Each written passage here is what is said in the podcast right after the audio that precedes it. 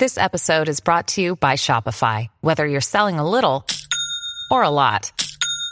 Shopify helps you do your thing, however you cha-ching. From the launch your online shop stage, all the way to the we just hit a million orders stage. No matter what stage you're in, Shopify's there to help you grow. Sign up for a $1 per month trial period at shopify.com slash special offer, all lowercase. That's shopify.com slash special offer.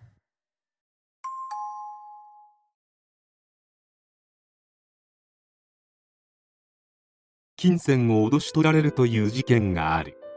その額は様々であるが総額5000万円というとんでもない金額を中学生が取られたという恐ろしい事件があった。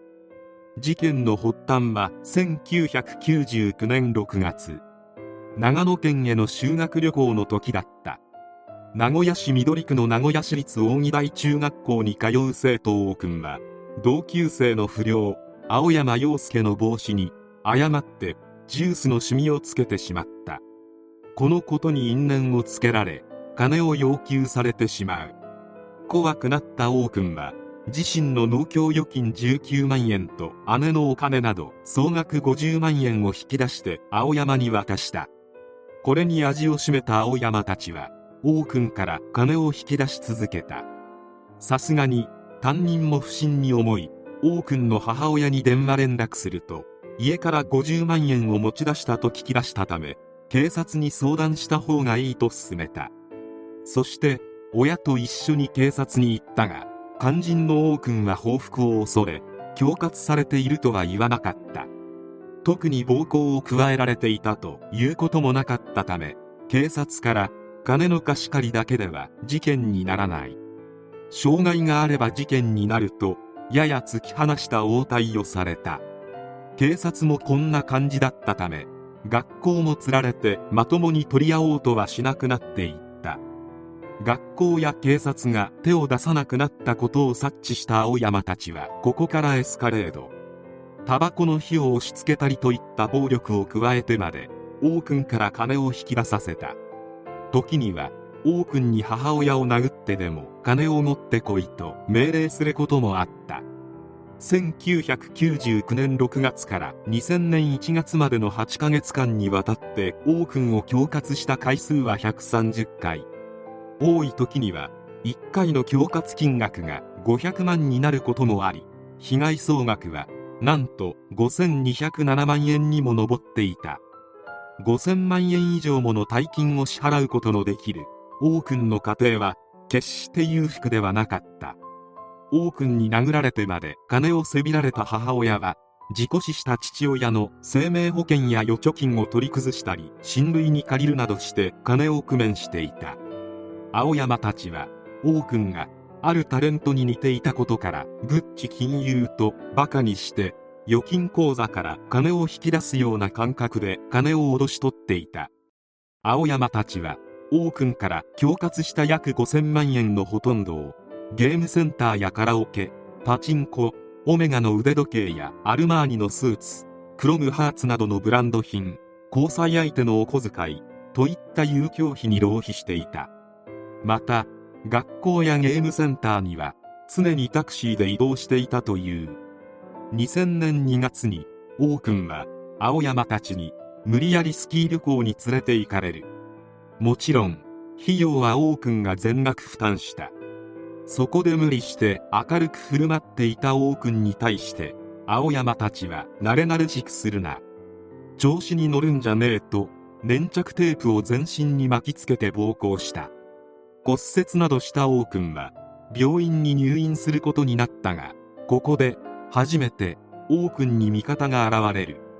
王君の病室には暴力団組長を父親に持つ男性がいた。この男性はひどい怪我をしていた王君に怪我の理由を聞くと王君は喧嘩して負けたと答えた。しかし王君の怪我が喧嘩ではなく一方的に激しい暴行を受けたものとあっさり見抜いた男性は脅されているんじゃないかと尋ねた。しかし王君はそれでも恐喝されていることを否定。そして見舞いに来た王君の母親に暴行されているのでは？と尋ねたが構わないでくださいとやつれた様子で言われてしまった。そしてある日病院まで来て王君を恐喝していた青山たちを見た男性はお前らいい加減にせえよと怒鳴って睨みつけ追い返した。これを機に王君は男性に心を開き始める。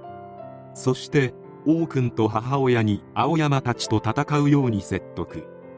男性は学校にも王君の現状を説明したが学校はそんな事実はないという返答だった。しかし王君と母親は預金通帳などの証拠を揃え男性の言う通りに愛知県警に被害届を提出。これにより事件が明るみになり主犯格の青山や取り巻きたち10人以上が次々に逮捕された。逮捕後に明らかになったことであるが青山たちは男性に怒鳴られた後このままでは警察に知られると思い王君に遺書を無理やり書かせ自決に見せかけて命を奪うことを計画していた。この事件で名古屋家庭裁判所は青山たちに強制機関での長期の教育を施すのが妥当として9人が中等少年院送致6人が保護観察処分とした。青山たちの親は謝罪とともに520万円を支払うことで示談が成立している。事件発覚後校長は記者会見の席でちょっとわからない把握していない等を発言したが王君へのいじめについてはなかったときっぱりと回答。しかし学年主任は恐喝については修学旅行の一件でいじめに関して薄々気づいていたことを述べたもののその後の指導についてはきちんとやっていた精一杯やったと言い訳に終始した。5000万円というとんでもないお金を恐喝した大事件ということもあり事態を重く見た名古屋市教育委員会は校長を減俸教頭に戒告の懲戒処分。教員4人と市教委事務局長らも文書訓告や口頭訓告を下した。また被害届が出されて捜査が進む最中に王君の元担任だった女性教諭が一身上の都合で退職している。事件後に青山の親が息子がなぜ名古屋5000万円恐喝事件という自制を込めて語る開墾の手記を出版したがいかにも被害者だったかのような内容は言い訳に終始しており共感は得られなかったようである。青山たちがなぜ恐喝を続けていたか。もちろん合流することに味を占めていたからであるが実は青山は出入りしていた暴力団関係者から恐喝をされ二重恐喝をされていたことが発覚した。青山も脅されていた側だったのである。青山たちのその後であるが少年院出所後の2006年2月13日に名古屋市南区にあるパチンコ店パルコ駐車場で約1200万円を強奪する事件を起こし逮捕されている。青山たちは少年から腐っていることがよくわかる。少年院に一体何の意味があるのかと問いたくなる事例である。もしも病院で男性に出会わなければ王君やその家族は命まで奪われていたかもしれない。被害額の大きさといいこれはいじめという言葉で片付けてはいけない事件である。親身になって助けてくれる人がいたから解決した奇跡的な事件でありほとんどのいじめや恐喝事件は最悪の結果になっていることが多い。しかし命は助かったから良かったとも言えないほど被害額は大きい。青山たちのようなバカどもに一生かけて金銭を償わせるような仕組みでもあればいいがそれも叶わない。今はただ王君とその家族が平穏に生きられていることを祈る。